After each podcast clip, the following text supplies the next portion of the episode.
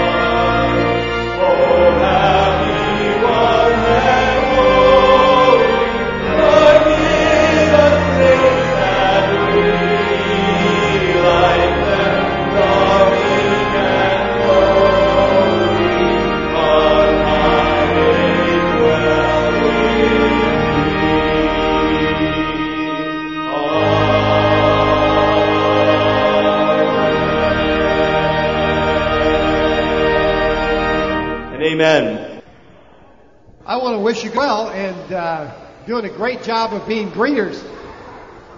Joyce and I had a great time in Europe, and it was good to travel. It's always good to come home. And uh, as we were there, not last Sunday, but two weeks ago, you can be seated when you find uh, your seat. You, you can also move up if you want. Uh, when Joyce and I were there, the first weekend we were in Strasbourg, France, where she was working, and uh, she got up and went off to work that Sunday morning, and right next to the hotel where we were staying was a church. And I figured out it was a Protestant church called St. John Pierre. And so I thought I'll try to go over there for services. So I went over to the church at 9:30. I think it was their only service. I don't read French or German too well, uh, but I went to the service, and it's a it's a cathedral-like building, although not as big as this. It was a little smaller than this. Um, it was approximately 30 degrees outside. Guess what it was inside? Approximately 30 degrees, maybe 29. It was cold. Literally, there was no heat in the building that I could tell. And I think it was probably a Lutheran church. The service was in German. There's a lot of German spoken in Strasbourg, even though it's France. And uh, sat through it. I had a great time there. Uh, there were, it was a little bit depressing, frankly, because there were 29 people in church. And uh, I did feel good. I think I was one of the youngest people there, so uh, that was great. But it's good to be home. Thanks for your prayers. It's always good to go away and see a part of God's creation. It's always good to come home to uh, folks that love you. Gracious Father, we pray for your holy church. Fill it with all truth and peace. Where it is corrupt, purify it. Where it is in error, direct it. Where in anything it is amiss, reform it. Where it is right, strengthen it. Where it is in need, provide for it. Where it is divided, reunite it. For the sake of Jesus Christ, your Son, our Savior. Amen. Good morning. Let's meditate on the word of the Lord together. I'm going to read from Mark chapter 3, beginning at verse 13. It's on page 37 of your Pew Bibles, which restart their numbering with uh, the New Testament. Mark 3, beginning at verse 13. Jesus went up on a mountainside and called to him those he wanted, and they came to him. He appointed twelve, designating them apostles, that they might be with him, and then he might send them out to preach, and to have authority to drive out demons. These are the twelve he appointed. Simon, to whom he gave the name Peter, James, son of Zebedee, and his brother John, to whom to them he gave the name Boanerges, which means sons of thunder, Andrew, Philip, Bartholomew, Matthew, Thomas, James, son of Alphaeus, Thaddeus, Simon the Zealot, and Judas Iscariot, who betrayed him. And now 1 Corinthians chapter 12, beginning at verse 27, found on page 174 of your Pew Bibles. Now you are the body of Christ, and each of you is a part of it. And in the church, God has appointed first of all apostles, second prophets, third teachers, then workers of miracles, also those having gifts of healing, those able to help others, those with gifts of administration, and those speaking in different kinds of tongues. Are all apostles? Are all prophets? Are all teachers? Do all work miracles? Do all have gifts of healing? Do all speak in tongues? Do all interpret? But eagerly desire the greater gifts. And now I will show you the most excellent way. The word of the Lord.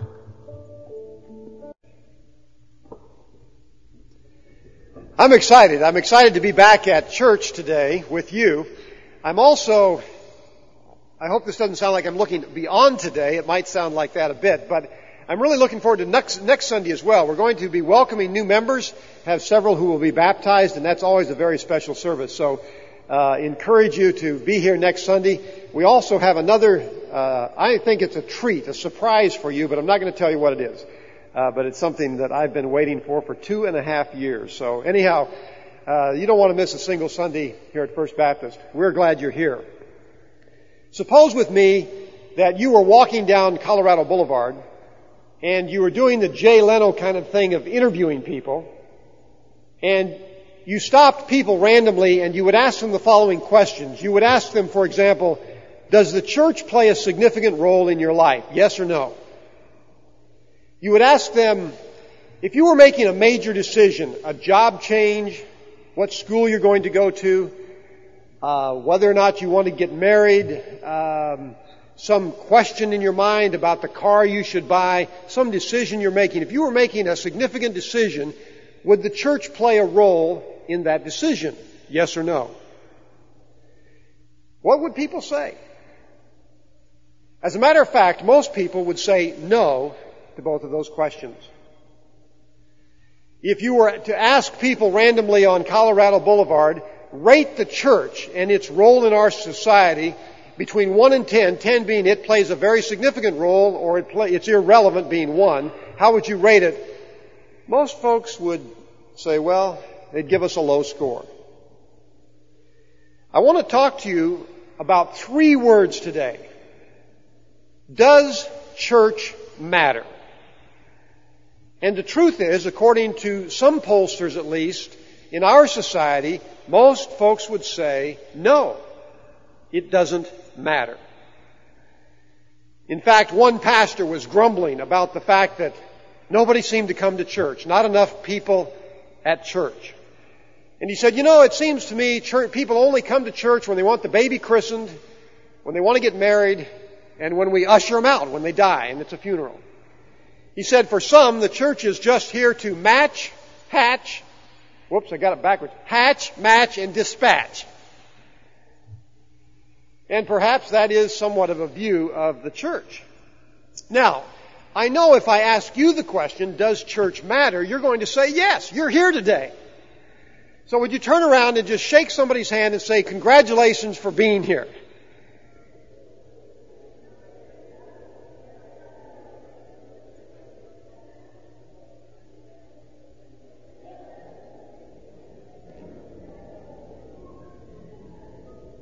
I know that you, you would say, certainly Steve, the church matters. But in our society, many would say it does not. And I want to push you for a moment to think with me about those three words, does church matter?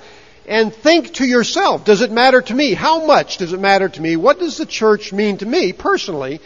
But also, don't limit that. Think, does the church matter in our world? And if so, how or why or why not? And let's wrestle with that thought for a moment today. Does church matter. Joyce and I, as I said, had the privilege of traveling recently in Europe. And she's very patient with me because no matter where we are, when I see a steeple, it's whoop, you know, I've got to go over there and go in this church. And whether it's big or little, I just like to go in churches. That's what I do. We were in Strasbourg our first weekend, and the most famous church there is Notre Dame, the Notre Dame Strasbourg Cathedral. And while she was working, I went to the cathedral many times while we were there. Now it too is not heated, at least not so I could tell. And it's a mammoth structure. You could stick this building inside of it easily, several times maybe, at least twice. It's huge. And as you walk up to the front of it, here's a picture of the front of the church. It's in a plaza. It's a very gothic building. This doesn't properly show the color. It's mostly pink. It's a pink sandstone structure, quite beautiful. And on the left side is a high spire right now covered with scaffolding as they're working on it. Parts of the church are over a thousand years old it's always amazing to be in the cathedrals of Europe and think about their age. Um, when you go into that church, there's a picture of the interior. I didn't see it with lights on. This is quite beautiful. Uh, it's again the high ceiling, the, the wonderful windows, the stained glass. One of the amazing features of the church is its astronomical clock. Now, it's not positioned so anybody could actually tell time by it. So I'm not quite sure why it's there. I bought a book on it, but I haven't read it yet. But as you would come into the church, off to the right would be up in this section, back in a transept, there is this huge, probably three or four story astronomical clock. And it's quite famous. In fact, they shut the doors at noon and you have to pay a euro or two to get in to see the clock when it comes to 12:30 because it does all sorts of things. There are men who walk around upstairs and circle and there are dials and so forth and this clock tells you what month it is, what time it is. And one of the amazing things is it actually has astrological characters on there. I can't, I'm anxious to learn about that. But it tells you what the uh, astrological sign is for this particular season. Odd in a church, I thought. But uh, anyhow, I enjoy going to churches like that and just being there and hanging out. I didn't stay too long. I was freezing, but uh, I would go back after I warmed up. And as you think of the question, does church matter?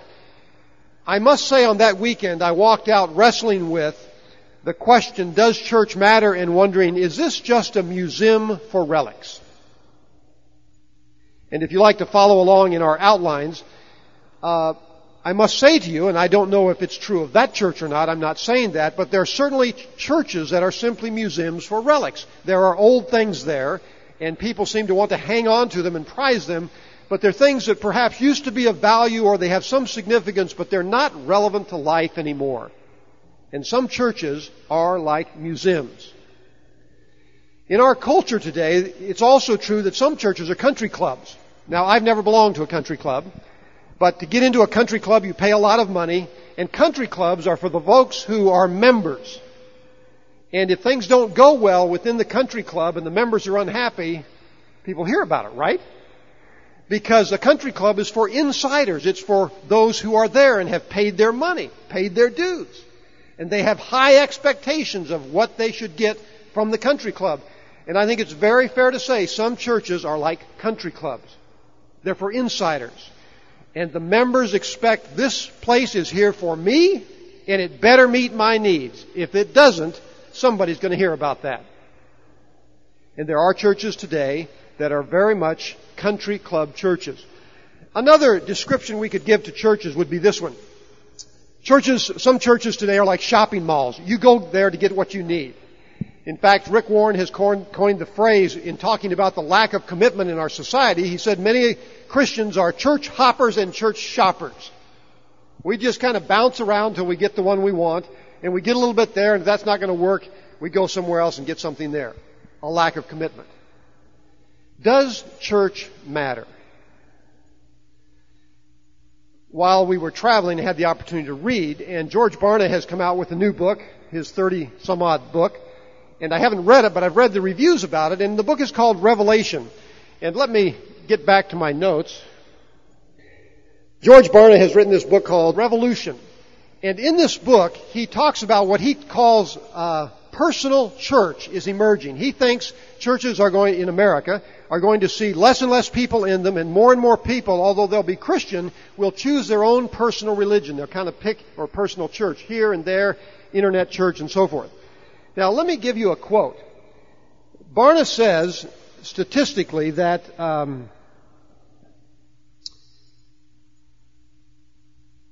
in the typical church believer, that the typical church believer will die without ever leading a single person to Jesus Christ. That's pretty shocking. If we're here to lead others to Christ, that most members die never having done so, that's troubling. Barna says that according to his statistics, and he primarily researches Southern California folks, only 9% of born again adults have a biblical worldview. Less than 1 in 10 of churched people actually give 10% of their income to the church or other nonprofit organizations. In other words, less than 10% of churches have tithers. And only one out of every four church believer say that when they worship, they expect God to be the primary beneficiary of their worship. Most are focused on themselves. Barna says this, summing up statistics like that. We spent several years searching for evidence that God was at work changing lives through churches and discovering how the processes worked. While we certainly found some wonderful examples, I was stunned and deeply disappointed at how relatively rare such instances are. Barna does not cite statistics, but uh, he goes on to say, if we place all our hope on the local church, it's a misplaced hope. Wow. That's disturbing to me because I'm a pastor and I've placed all my life in the local church. But I respect George Barna and I take him seriously when he writes. And so in one sense, you could summarize his latest book, Does Church Matter? And he'd say, not much. Not much. And that disturbs me. This morning I want to press that question to you, does church matter? And to wrestle with it. And let's, let's go to the Bible and I'm not going to spend uh, a lot of time doing this, but the Bible has a lot to say about the church. In fact, over a hundred references in the New Testament. And I want to look at five facts. You could make a longer list. This is not exhaustive. But I want to look at five statements from the New Testament about the local church. And again, when the Bible speaks about church, it's usually speaking about a local body of Christ. We certainly believe that as Baptists. Let's look very quickly at five statements the Bible makes about local churches. And I'm going to ask for five volunteers to read scriptures. We'll make the statement, the fact, and then I'll ask you to read a verse or two that'll be on the screen. Uh, first of all, the first fact, and I think it is the number one fact, whose idea is the church? Pastor Steve's? The Pope's? Roger Williams? Billy Graham? Whose idea is the church? It's God's idea. And that's the first statement I want to say about the local church is it's God's idea not a human idea. Who would read these two scriptures? Please just stand and read them off the screen. Thank you. Gentleman in the back, Dan. On this rock I will build my church. Thank you. And we have one other scripture. Dan, you want to read this one? Uh, to the church of God, which is Christ. Now, I would encourage you as you look at your notes, you would underline four words in that first statement. Jesus speaking, he said, I will build my church. And secondly, when Paul wrote to the church of Corinth, he said, called it the church of God. And so, first fact, the church is God's idea. It's not a human idea. Second fact, the church is the bearer of truth. And if someone would read this scripture from Timothy, that's a big statement. I, we can't spend time talking about it. Oh man, Noah's not going to leave, is he? Is this Noah's first Sunday in church? Last Sunday, second Sunday, okay. We have a brand new baby here, we're excited. Anyone, would someone read this scripture about uh, the church being the foundation of the truth?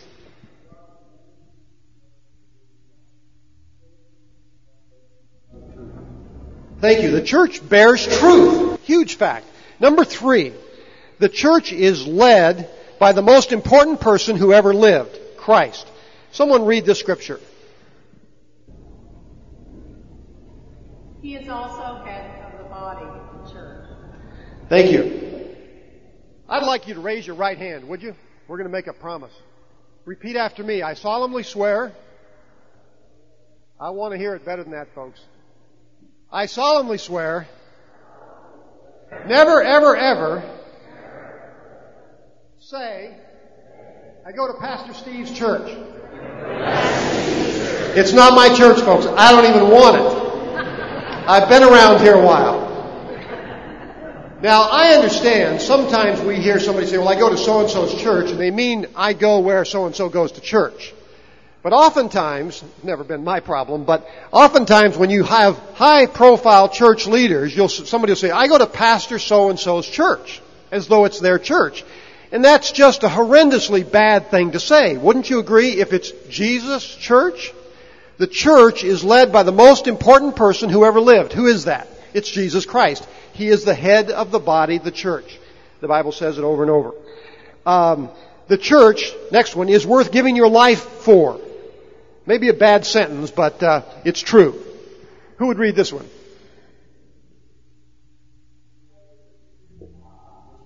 his own blood. Be shepherds of the church of God. Thank you, Tim. Jesus gave his life for the church. That's a true statement. That's how much emphasis he places on the church.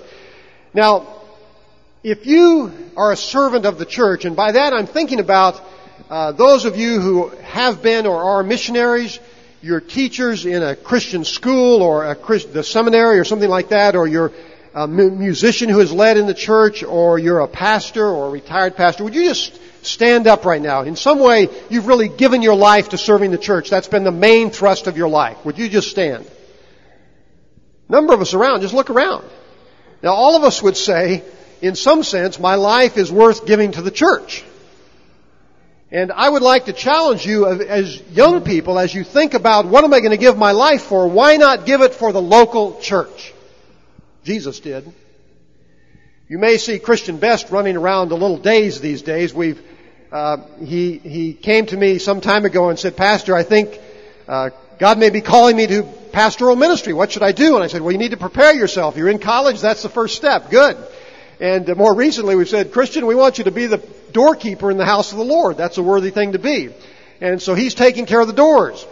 There are lots of them to lock and unlock on Sunday morning. There are lots of lights to turn on, and that's Christian's job now. And he's uh, soloing today for his first time. So we thank God for Christian. I don't know where he is. He's still running somewhere probably, but uh, Christian's helped out in a lot of other ways, and, and we celebrate that. But the church is worth giving your life for. And then the last one, church brings glory to Christ. Who would read this scripture? I'll read it. now to God be the glory in the church. Now those are five facts, and there could be many more given about the local church. This morning I want to spend the rest of our time looking at one scripture, a very short section of scripture, Mark chapter 3. It was read to you a moment ago, and this is the section where Jesus, as Mark opens, begins his ministry. And he begins by calling people, Andrew, James, John, Levi, and throughout those chapters, he's calling people to himself. And there are people who are becoming followers of Jesus. We call them disciples. In chapter 3, Jesus takes time out now to especially call 12 whom he's going to name apostles. And I want to look at that. And let me say up front, I recognize this is a unique scripture. Jesus didn't call me or you to be an apostle. He never will. So this is a unique scripture as Jesus chose these 12 individuals who Paul says Christ was the cornerstone, the apostles are first in the church, they are the foundation of the church. And so I recognize up front the, the uniqueness about this scripture. Nevertheless, I think it's important for us to think about as we answer the question, does church matter? And if so, how does it matter? And the first way I would say church matters is that our community is to be a Christ-centered community. It's Christ's community. And so as I ask the question for myself, does church matter and does it matter for First Baptist Church? It matters if we are Christ's community. Now, I'm going to put on the screen here the scripture in Mark chapter 3 verse 13 and part of 14. It says, Jesus went up to a mountainside and called to him those he wanted. And they came to him. And he appointed twelve what? Would you read that with me? That he might be with them. Or that they might be with him. Got it backwards. Let's read it again. That they might be with him. That little preposition is what I want to focus on. As Jesus called these men to himself, the first thing he did was say, I want, you're here to be with me. Now you can imagine with me what it would be like to hang out with Jesus for three years. If a girl walks in here and you know the family well, you'll say, well, she walks just like her daddy. Or you can tell Franklin Graham is Billy Graham's son. Why? He sounds just like his dad. When we hang out with people for long periods of time, we adopt some of their ways. And that was the idea. A part of the training of the 12 was, guys, just hang out with me so that you can see how I do it and you're going to do similar things. And I don't want to skip over this first point. Jesus called these men to be with him. And we will be a church that matters in direct relationship to how much time we spend with Christ. Now, Barna's statistics said when most people come to church, it's all about themselves. What should it be about? Why should we come to church? We should come to church to meet with Jesus. How's that happen? It happens in lots of ways. But Jesus himself said, where a few are gathered in my name, I am there in the midst.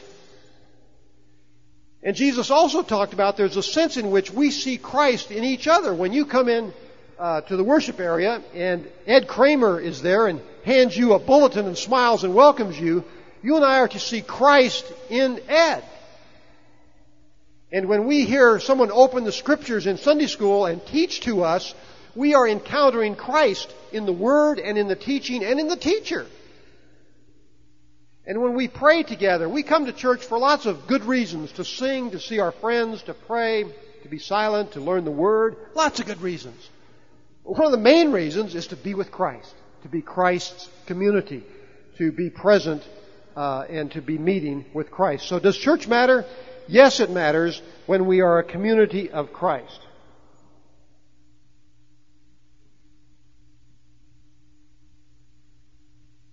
I am reading a book that's uh, by a Benedictine monk, and he's talking about the Benedictine way of hospitality. And I want to read to you a story because he's talking about the value of hospitality. Thank you for your patience. And uh, the story, I think, comes to this point we're talking about. Does church matter? It matters when we're Christ's community. Go with us to a corner in the sprawling market in Mexico City where an old Indian man named Pota Lamo is selling onions. Twenty strings of onions lay in front of him. A guy from Denver walks up and asks, How much for a string of onions? Ten cents, replies Potalamo. How much for two strings? Potalamo fixes his eyes on him and says, Twenty cents. What about three? Thirty cents. Not much of a reduction for quantity. Would you take 25 cents for three? No. Well, how much for all of them, for the whole 20 strings? I will not sell you the whole 20 strings. Why not? asks the American. Are you here to sell onions? No, replies Potalamo. I'm here to live my life. I love this market. I love the crowds. I love the sunlight. I love the smells. I love the children. I love to have my friends come by and talk to me about their babies and their crops. This is my life, and for that reason I sit here with my 20 strings of onions. If I sell all my onions to only one customer, then my day is over, and I've lost the life that I love. And that I will not do. Father Dan goes on to say, living life in that way places a higher value on relationships and community than it does on commerce and productivity. This is counter to how most of us have been taught to live our lives. We live our lives selling onions. There is no room for hospitality in a life like that. We greet the morning sun each day with our to-do lists, while the monk greets the sun each day with prayer and silence. I don't know about you, but that speaks to me and it helps me as I think about the church being Christ's community a community centered in Jesus Christ. And so as we go back to the, the, the, beginning of the church, when Jesus called these men who would become the foundation of the church, what did he call them to do? He called them to be with him. And I want to remind us that although that was uniquely for the apostles in that sense, I think it's also for us. Wouldn't you agree? That we as a church are called to be with Christ. And we will matter in direct relationship to how much time we spend with Christ. Now, that's not all that he said. And so let's look at the next thing Jesus said. Jesus called the twelve. He named them apostles. He, he wanted them to be with him. And a church will also matter if it becomes a proclaiming community. Let's look at the next thing Jesus did. It says he called them to be with him and that they, that he might send them out to preach. It's interesting, the word send is the word apostle. Apostles are sent ones. And they're sent out to preach. Now, God calls some of us to be, uh, I started to say professional. That wouldn't be a good thing to do. Uh, preachers of the Word of God on a public basis. What do we preach? What's the message that we preach? It's the message that Jesus died and rose again. As these men hung out with Jesus, listened to his preaching, we get to hear Peter's first sermon in the book of Acts, Acts chapter 2, when he stood up and preached. And he talked about Jesus. It was the center of his sermon. And so, a community that matters is going to be a community that proclaims Christ. Now, I want to take a bit of a risk, and we'll see if this works or not, but most of us in this room would be people who would say, yes, I've accepted Jesus Christ as my Lord and Savior. I understand that God sent Jesus into the world to save the world, that Jesus died, was buried, and rose again on the third day, and now offers eternal life to all who believe. And I have believed. And so you'd say, Steve, I am a Christian. I, I have accepted Christ as my Savior. There may be someone in the room here who has not done that. And we're glad you're here. We're very glad you're here. What I'd like to do is ask if there's one person who would stand up and in just two or three sentences, very simply, you'd say, Steve, this is how I came to know Jesus as my Savior. Anybody willing to stand up and do that? Thank you, Paul. We've got two. Jill, we'll, we'll do two. Go ahead, Paul. Well, I grew up in a Christian home, but uh, when I was in junior college, uh, uh, there's a certain point where I felt I was accountable for for my actions, which were basically I, I, I thought I was self-sufficient. Head knowledge didn't help. At that point, uh, God's timing was really good. First, when the Navigators came uh, while I was in junior college at PCC and uh, confronted me uh, uh, with His love, and uh, and so I, I humbled myself and I accepted Him as my personal Savior. Amen. Not just as a head knowledge. Thank you. Amen. And Jill? When I was in high school, um, I was kind of a lonely, lost kid, and um, do just about anything to get acceptance from others. And um, there's a big gap in my life. And uh, as a sophomore, um, my doctor's son invited me to Bible study at his home. And I was so amazed to see kids my age that weren't ashamed of their faith, that had their Bibles, that were willing to talk openly about their faith. And um, at the end of the Bible study, they gave an opportunity for anyone that had never accepted Christ that they could do that. He'd come into their life, and I that's weird. How does that work? You know, how does he come into life? You know, we'd gone to a lot of churches growing up, but I'd never had heard the idea of actually having Christ in your life. And so I invited Christ in my life. Nothing changed. And the next week I did that again, and nothing changed. So I kept making this decision every week, and finally some people in the Bible study began to sit down and help me figure out that um, it's a matter of really believing that the Scripture is true. He did say, when he said he would come in, he's there. Whether you feel it or not, he's there. And it's based on what God's Word said.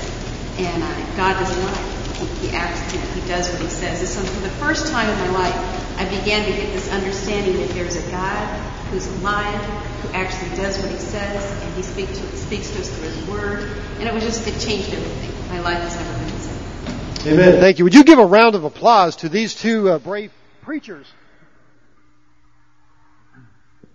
Amen. Thank you.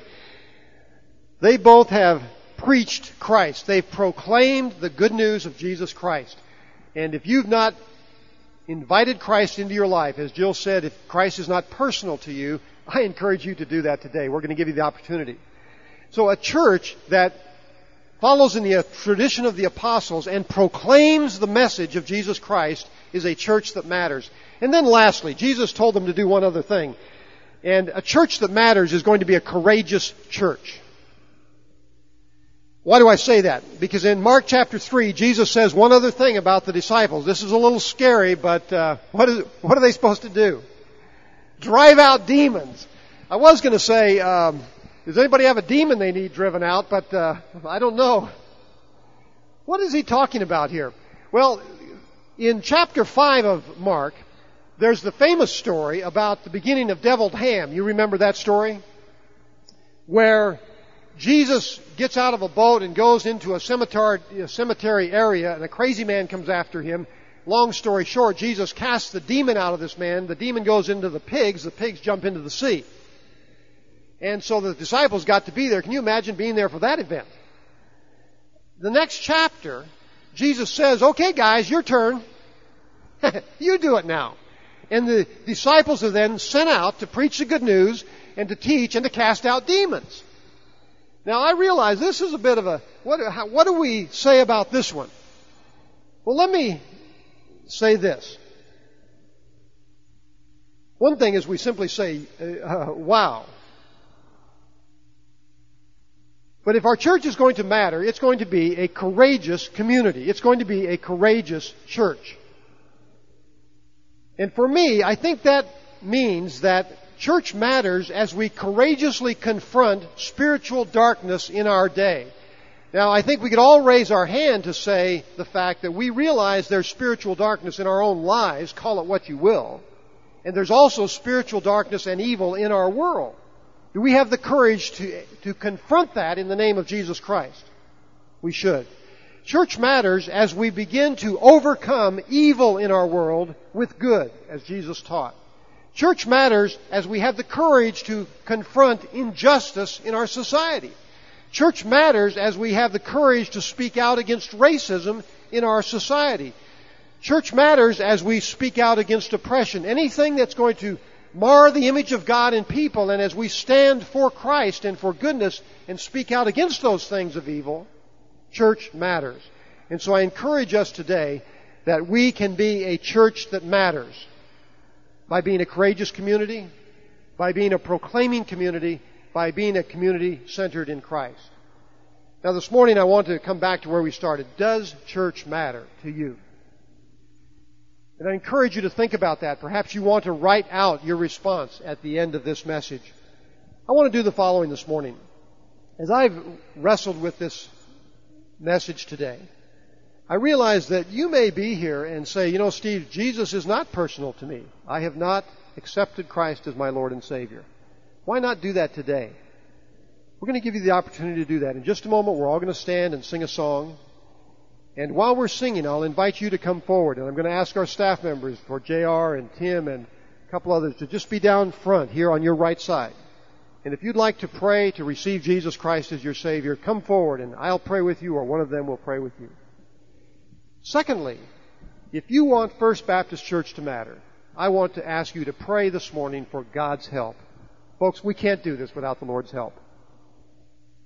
And I'm going to ask our board to come forward. And Dan, if you'll come and just be down on this side around the piano as we stand. I want the board to pray together. What are you going to pray? Pray, Christ, help us to be a Christ-centered, Christ-honoring community, a community that's with Christ. Pray that we be a proclaiming community. Pray that we be a courageous community for Christ's sake. So would you stand? And Ted, we're going to sing, and uh, would you stand with me and staff if you'll come forward and stand here on the right. And board members, if you're a member of the Board of Deacons here, I'll ask you to come forward and stand by the piano. And let's lift up our voice in song to the Lord. Father God, I pray this morning that you help us to be a church that matters. We don't want to be a museum for relics. We don't want to be a country club where we find life easy and pleasing just to us. We don't want to be even a shopping mall, Lord, where people drop in and drop out just as they pick up what they need. We want to be a life transforming, Christ following community. We pray your help in that effort. In Jesus' name, amen. As you go forth, I remind you to be a greeter. Continue your hospitality one toward another as you go. We have coffee and refreshments prepared. Pray that you'll linger and make it a point to meet a couple folks that you don't already know. Go forth in the power, the peace, the presence of Christ, knowing Christ goes with you. Amen.